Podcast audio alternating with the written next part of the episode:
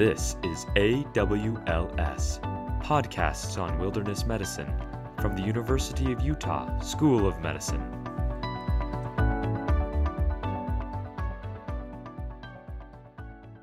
Hello, this is Richard Ingebretsen from the University of Utah School of Medicine. Welcome to our AWLS podcast series. We always want to remind you to go to wildmedu.org to look at uh, the programs and the courses that you can study to learn about wilderness medicine, be safe in the backcountry. Uh, this uh, discussion today is going to be on uh, trench foot. Uh, there's a little bit of a discussion about which is uh, trench foot and which is immersion foot. Immersion foot is a broader category, and trench foot is uh, a category um, amongst that. It's one of the more common ones. It's basically divided by most medical groups as to how cold the water is and how that works. Um, so trench foot uh, is common. Uh, we see it a lot in um, anybody that gets their feet wet. And you think wet outdoor sports get your feet wet? Well, it can be. Doesn't have to be in people who get on rivers. It can be, uh, but it is on people who get on rivers. But it could also be on people who uh, backpack and who cross streams. It can be on people who uh, are just hiking and hit a puddle of water and their shoe gets wet. Uh, it's in uh, military uh, a lot, and it's seen in homeless people who get their feet wet. And it's also seen a lot in the spring, summer, and fall when outdoor uh, music festivals are held. We see a big increase in those because they'll take off their shoes and be in wet ground, could be wet lawn, wet uh, uh, soil, and that can cause trench foot.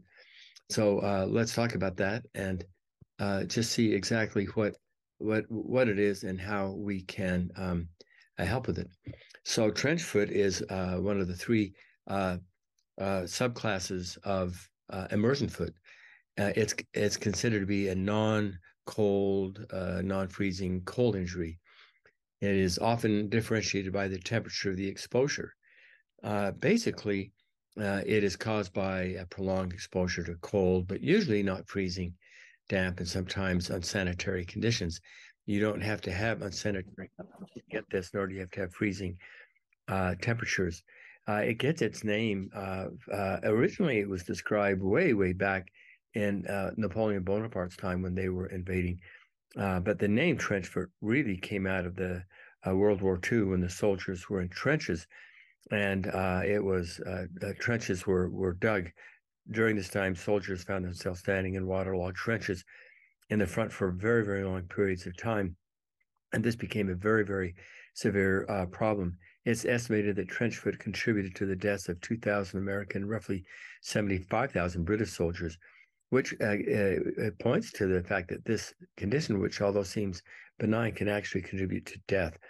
Uh, interestingly, trench foot was first described in 1812 way back in the time when Napoleon's army was uh, retreating from Russia. Uh, the army surgeon that time described the condition, although the prevention of trench foot is relatively straightforward and widely known. As re- recently as 1982, the British Army dealt with this condition during the, the Falklands War. Uh, while um, medical people get it, it is found uh, everywhere. And the, as far as dangers in the water go, this is one because uh, we just don't think about it. You you cross a stream while you're backpacking, and you foot get wet, and then it doesn't dry out, and then maybe you step in a pool or step in the in the uh, a small creek again. Now your the foot gets wet, but your shoe and your sock remain uh, uh wet.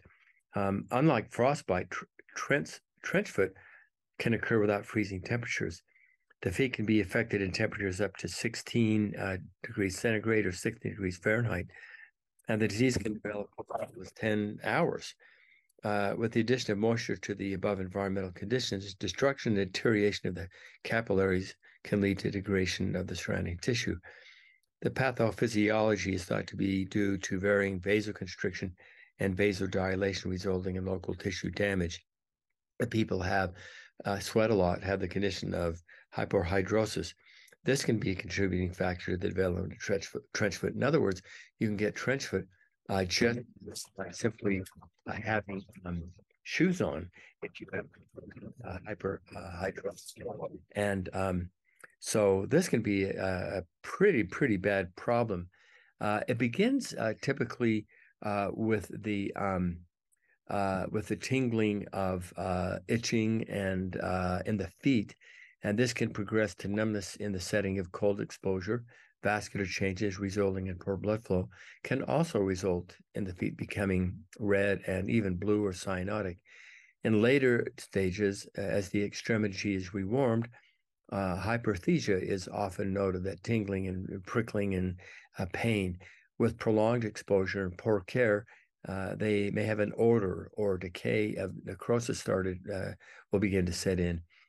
Uh, one interesting uh, side effect problem with trench foot is swelling. Um, there are descriptions out there where the swelling can be huge. Um, uh, the, and, and, even in double in size with uh, edema. This disease has been known to commonly affect the heels or toes, but it can affect the entire foot, any part of the foot that has been in the water. The disease has been known to commonly affect the the uh, the heels uh, more profoundly uh, because of the pressure, but uh, the skin anywhere on the foot can get that. The skin can appear blotchy, and as the disease progresses, blisters and open sores often occur, and that leads to fungal as well as bacterial infections, which is a really pro- uh, big side effect to this. As the disease continues to advance, if that is, if, the, if the, you don't stop this, then um, uh, the skin may begin to slough off. If the condition is left untreated, gangrene can set in. And at this point, amputation may be needed to avoid further progression of the disease and other complications such as sepsis and death. So, trench foot, while very common is also and rarely can be fatal, but it is a disease which you need to be aware of and treat. Although there is a significant amount of temporary pain when the sensation returns to the affected area, this is actually a more positive prognosis. Uh, the diagnosis of trench foot, in other words, to see if someone has it, is in 100% clinical. That is, you have to look at it, just identify based on the the the condition in which the person has found themselves, and also uh, uh, in by looking at the feet. Uh, you have to identify all the situations where it occurs and then do a good uh, physical examination. That becomes paramount. Underlying infections must be ruled out uh, to make sure that they're they're not getting infected. The treatment uh, really is avoidance if you have to get to it, but um, by keeping the feet warm and dry and clean, trench foot can absolutely be avoided. Um, there was in the past a lot of idea of putting oils on the feet, uh, any kind of oil to prevent it, but uh, none of that has really uh, shown in the literature in any studies to be of um, of any value. Uh, any value. It's not recommended that you put oils or anything on your feet to prevent trench foot. The best treatment is just to keep the feet warm, dry, and clean throughout the activity that you're doing, including if you're out in a in a music festival or you're standing outside for long periods of time on the wet lawn or ground, uh, you've just got to get those feet dry. So prevention really is the treatment, uh, you know, the treatment, if we can say that. Um, it it's critical uh, that um, th- that you wear fresh socks and keep your shoes dried. Um, and even if uh, the shoes uh, during uh, the day, then what you need to do at night is to get it get your feet dry. And if you are precluded, uh, uh, uh, you know, if you have a predilection to this and you have hyperhidrosis, then you've got to be very careful with the shoes you have on. So um, the r- recommendation now, if you diagnose uh, trench foot, is a slow, passive rewarming of the affected extremity with adequate pain control, because it's you're going to get this neuropathic or neurologic pain that is going to hurt. Um, so uh, it's important to uh, assess for signs of hypothermia and to remove the affected extremity from inciting environmental uh, uh causes. Um, so uh, one thing that can happen is um, uh, to get the feet up into the air, get them dry, get them warm, get them into the sun, rest, and then to help with pain, things like NSAIDs like ibuprofen or naproxen is good at that. If they if they can take them, if they can't, then uh, acetaminophen or paracetamol or aspirin uh, will help with the pain control and swelling uh, by getting those the feet up into the air. So it's sort of a straight way is prevention. Just make sure that you keep your foot dry. That's often not possible, especially in river rafting, uh, kayaking, uh, backpacking or standing outside where uh, feet are going to get wet. But uh, get the but if you start getting the pain and the early symptoms of this and the conditions are such, the treatment really is they take off the socks and um, uh, uh, avoid wearing dirty socks to bed. It's really common and may just have moisture in them. So uh, it's always wise when you're out in the outdoor activities take multiple socks and keep them clean and keep them dry. And it's not a bad idea to have really warm, dry socks to put on at night. Never let them get wet, and then have day socks and, and a number of pair of those so that they can uh, uh, keep your feet dry.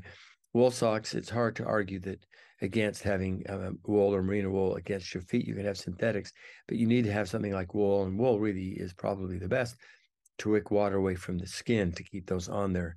Um, so uh, if the you are getting trench foot, dry those feet out. Uh, if you can get the sun on them to get them warm and get them dry, and then make sure you get dry socks on them when you go to bed.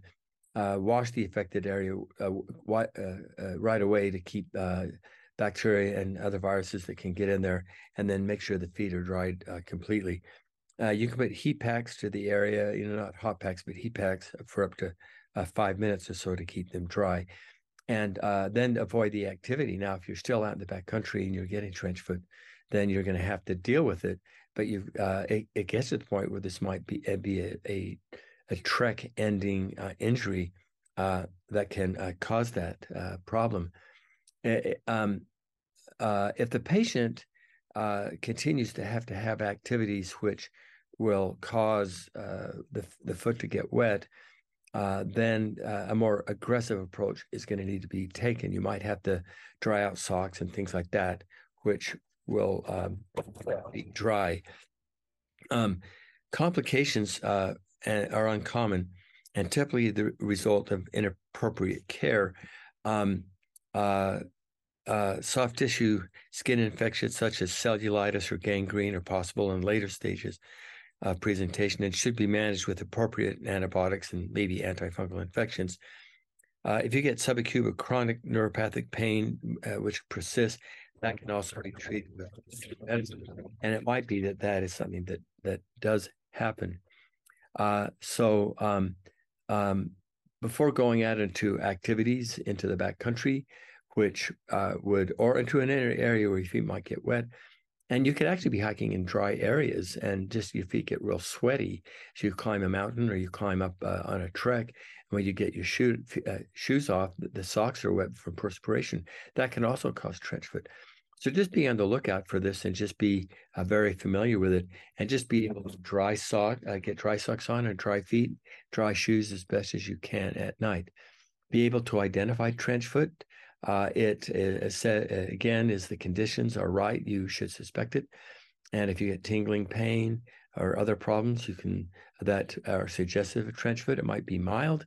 Um, it might be uh, just redness and mild mottling of the skin, or it can be uh, a, a, a, lot of mottling of the skin, typically up around the heels or toes, but can be uh, anywhere uh, in the in the feet at all uh, always be on the walk, uh, lookout for it and always be aware of that. We're always happy when you uh, uh listen to these uh, lecture and uh, wilderness medicine topics, and we always say thank you for listening.